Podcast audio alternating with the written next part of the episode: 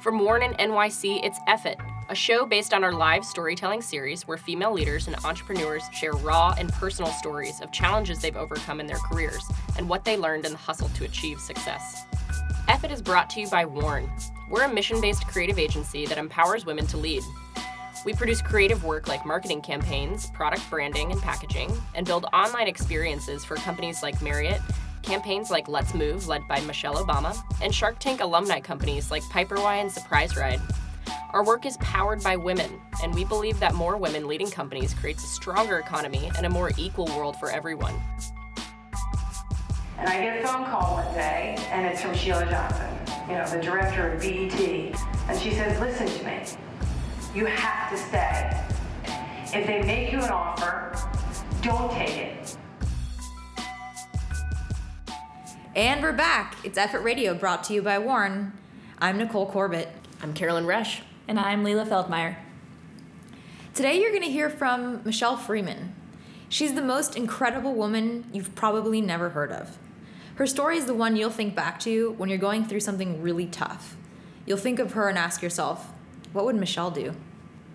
To tell you a little bit about Michelle, she's the president of the Carl M. Freeman Companies. She's a partner at Monumental Sports and Entertainment and a part owner of the Wizards, which makes her one of only 12 women owners in the NBA.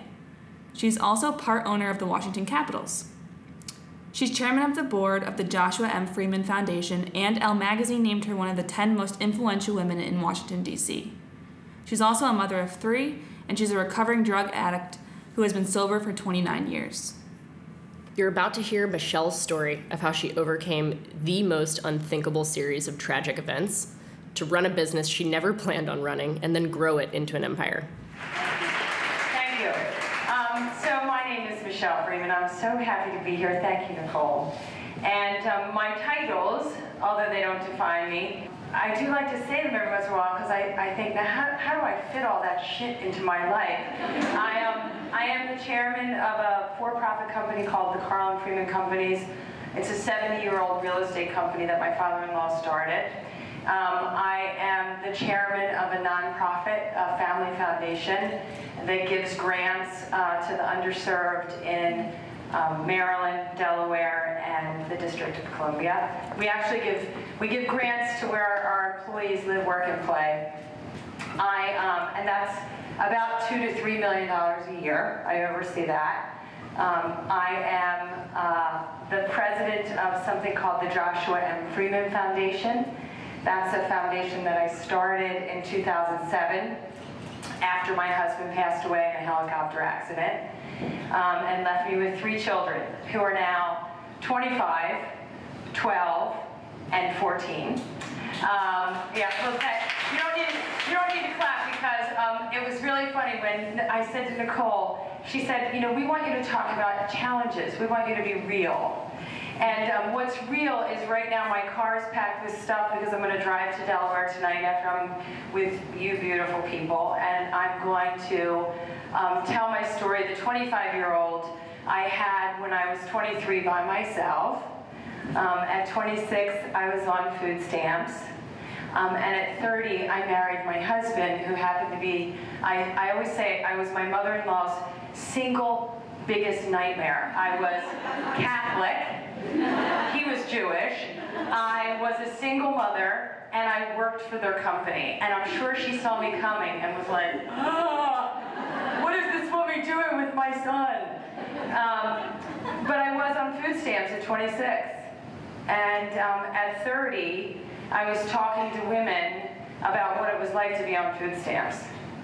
So um, I like to think that that, um, you should also know that I'm a 28 year sober, recovering drug addict and alcoholic. Um, I, again, I, I don't tell you this stuff for applause because truly it's my story and why I say it is because had you told me or told that 26 year old single mother on food stamps that she'd be standing in front of a group of fantastic women telling her story, there's not a chance she would have believed you, right? So one of my things that I like to tell women is don't write your story.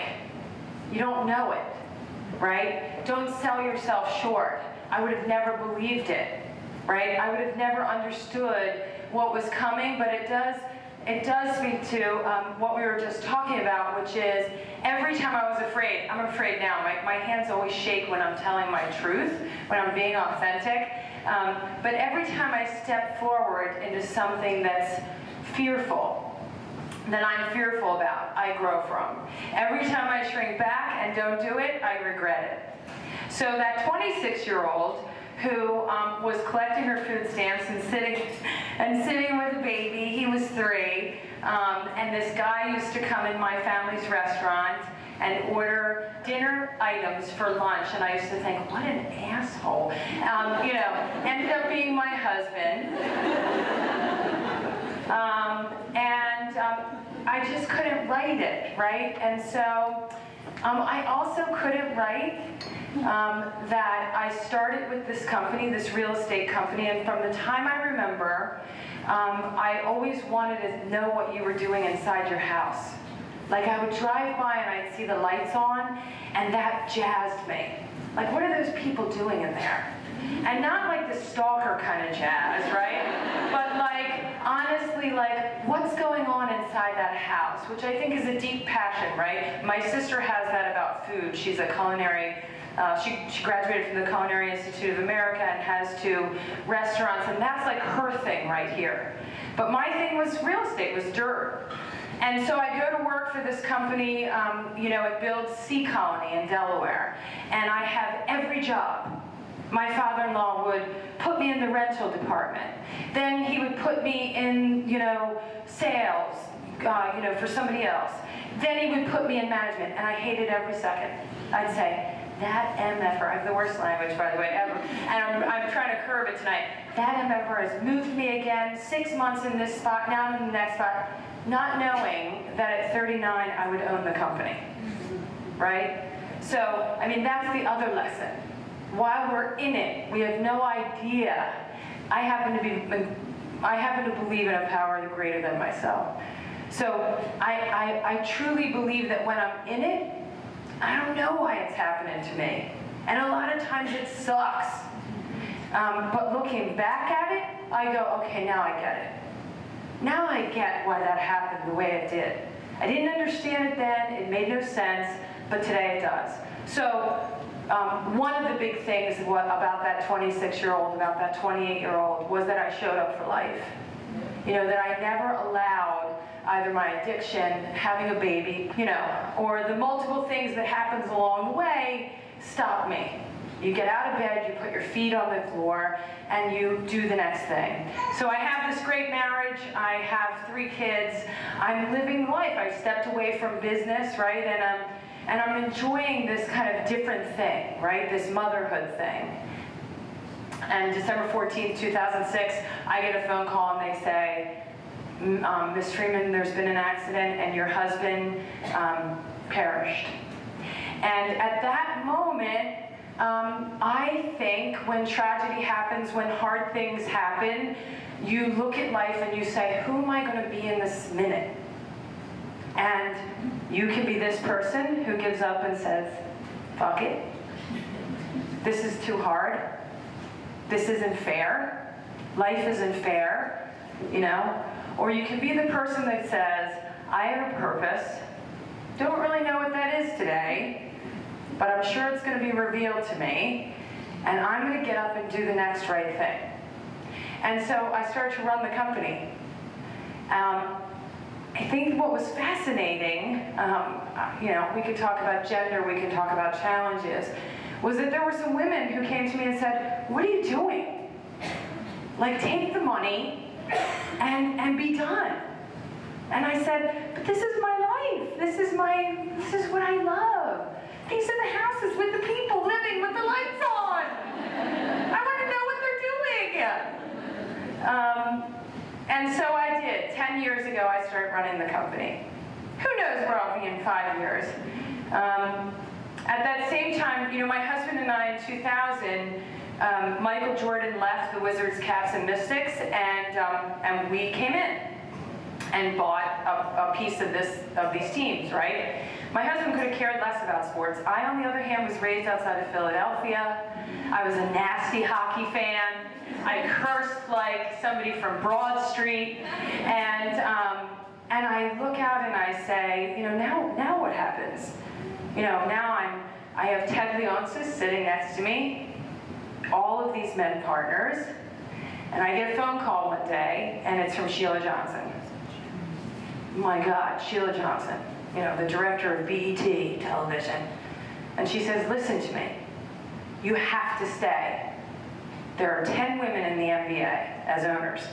If they make you an offer, don't take it. Stay in. I want you as my partner.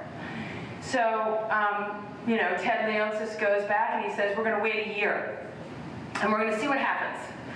And I'm loud. And I'm like, not the, you know, I'm, I'm not noodle salad. I'm more pepperoni pizza, you know? And, um, and uh, Ted calls me into his office and he says, listen, I, I've been thinking about this, and we want you to stay if you'll stay. And so now there's 12 women in the NBA, including Michelle Freeman. And uh, that, um, that, those sports teams have given me, um, you know, the ability to have a platform to remember what it was like to be the girl on food stamps right? Um, and it, um, you know, every November, I would invite all of you to do what I'm about to tell you because it's an incredible opportunity. Every November, um, Covenant House, um, you can sleep outside. And you can do this in, um, you know, uh, solidarity with teens who probably, if I wasn't white and if I wasn't, uh, didn't have the family I had, would have ended on the street, right? Um, but you can sleep outside with, uh, in solidarity with teens who are living on the street in DC. There's about 600 beds, there's about 900 kids every, every night. And I do this, and I remember what it was like, um, again, uh, because I think it keeps it real for me. I think it keeps my philanthropy centered in, um, in what's going on in DC, and I think it keeps me um, green about life um, I want my kids to know that their story is going to go like this. A couple, uh, year and a half ago, I sat in an audience, one of the few women, Nicole said, um, I'm in the golf business, no women. I'm in the construction business, very few women. Um, real estate business, a, a, few more women. I'm in the sports business. Um, I'm in the um, commercial real estate business. Um, and so I'm sitting at this breakfast, and it happens to be Ken Chenault, um, right, the chairman of, of American Express. And somebody says to him, what would you tell someone? And they say, he, well, what would you tell someone about their career, about life? And, he, and, and I think this, this was so true for me, and, and maybe for you too, and Randy. Um, that if you would have told me what my story was going to be, or that it, you know, that I thought it was going to be this way, I'm a single mother, this is the line I'm going to take, um, I would have never believed um, that now I'm at ISL at 49, completely different. And Ken Chenault said, my life did this, and I was open to it. You know, and, and I think that's like part of it, is just be open to it just step through the next thing. Whether you've been on food stamps, whether you've had a single mom experience like me, whether you don't know what you're doing because there's many days like where when they talk about imposter, the imposter stuff, I go, oh no, I'm actually the imposter. I'm really the imposter. I really don't know what the hell I'm doing right now. Um, but you ask questions, you um, take the next step. And I said tonight, you know, I can talk about a lot of this because I actually own the company and I don't have shareholders that say, oh my God, how could you have said that on stage, right? Um, but the truth of the matter is that the more you speak your truth, the more you live an authentic life, the next thing will open for you. I truly believe that as women. Um, I will say too, we were talking today, and then I don't know how I'm doing on time, but we're, we're ready to, I'm, I'm good. Um, so I've raised two boys. I have a 25 year old, I have a 14 year old. and I have a 12 year old girl. And my daughter is like this very bright girl. She's incredibly bright. She's um, she is um, vivacious. She she she has it going on, right? And what's sad to me about us, about all of our genders, I'm sorry, gentlemen, I'm talking to the women here, is that um, I get to be like the chick on the pirate ship a lot. I get to be with men a lot. And they don't judge one another, and they don't talk about each other's shoes, and they don't cut one another down, and they're not jealous. You know, what they really do is network and say, how can you help me get to the next place? And then they kind of pull one another along.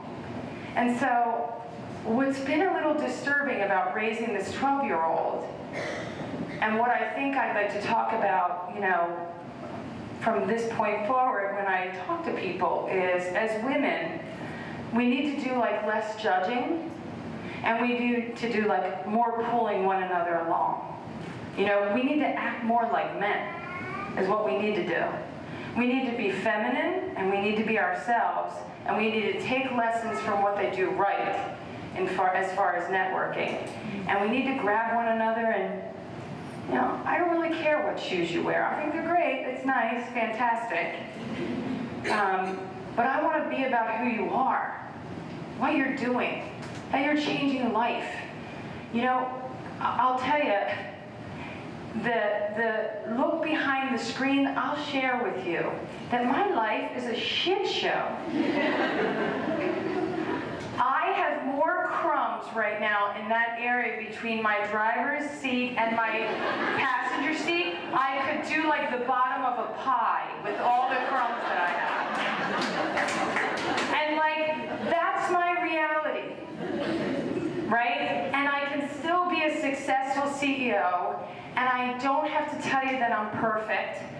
And, um, you know, my Spanx are aching me, and my feet hurt, and I'm still the CEO of Carl Freeman Companies, a 70-year-old real estate company started by an incredible Jewish guy that um, probably if I could have, um, you know, dinner with one person, it would be him to thank him for this incredible blessed life that I get to live. Not pretty all the time, but pretty freaking cool. So um, with that, I say, um, go be yourselves. Um, go change the world. I think you have the power to do it. Um, and I love that um, the, these two women have brought you all together. So um, I wish you all the best. Thank you for having me. That's our show. See you next week for the next episode of F It Radio. If you liked it or have any questions or things you want to hear about, feel free to drop us a line at fit at worn.nyc. That's F-I-T at W-O-R-N dot N-Y-C. And don't forget to subscribe and leave us a review on iTunes. We would love it, and it would help other women to discover the podcast and hear these inspiring stories for themselves. And keep you up to date when the next one comes out. That's right. See you next week. F It is completely free, and you can sign up on our website at worn.nyc forward slash FIT radio. That's worn.nyc forward slash FIT radio. Our show is produced by Carolyn Rush, Nicole Corbett, and Leela Feldmeyer, with sound recording and mixing by Nicholas Plazihurt.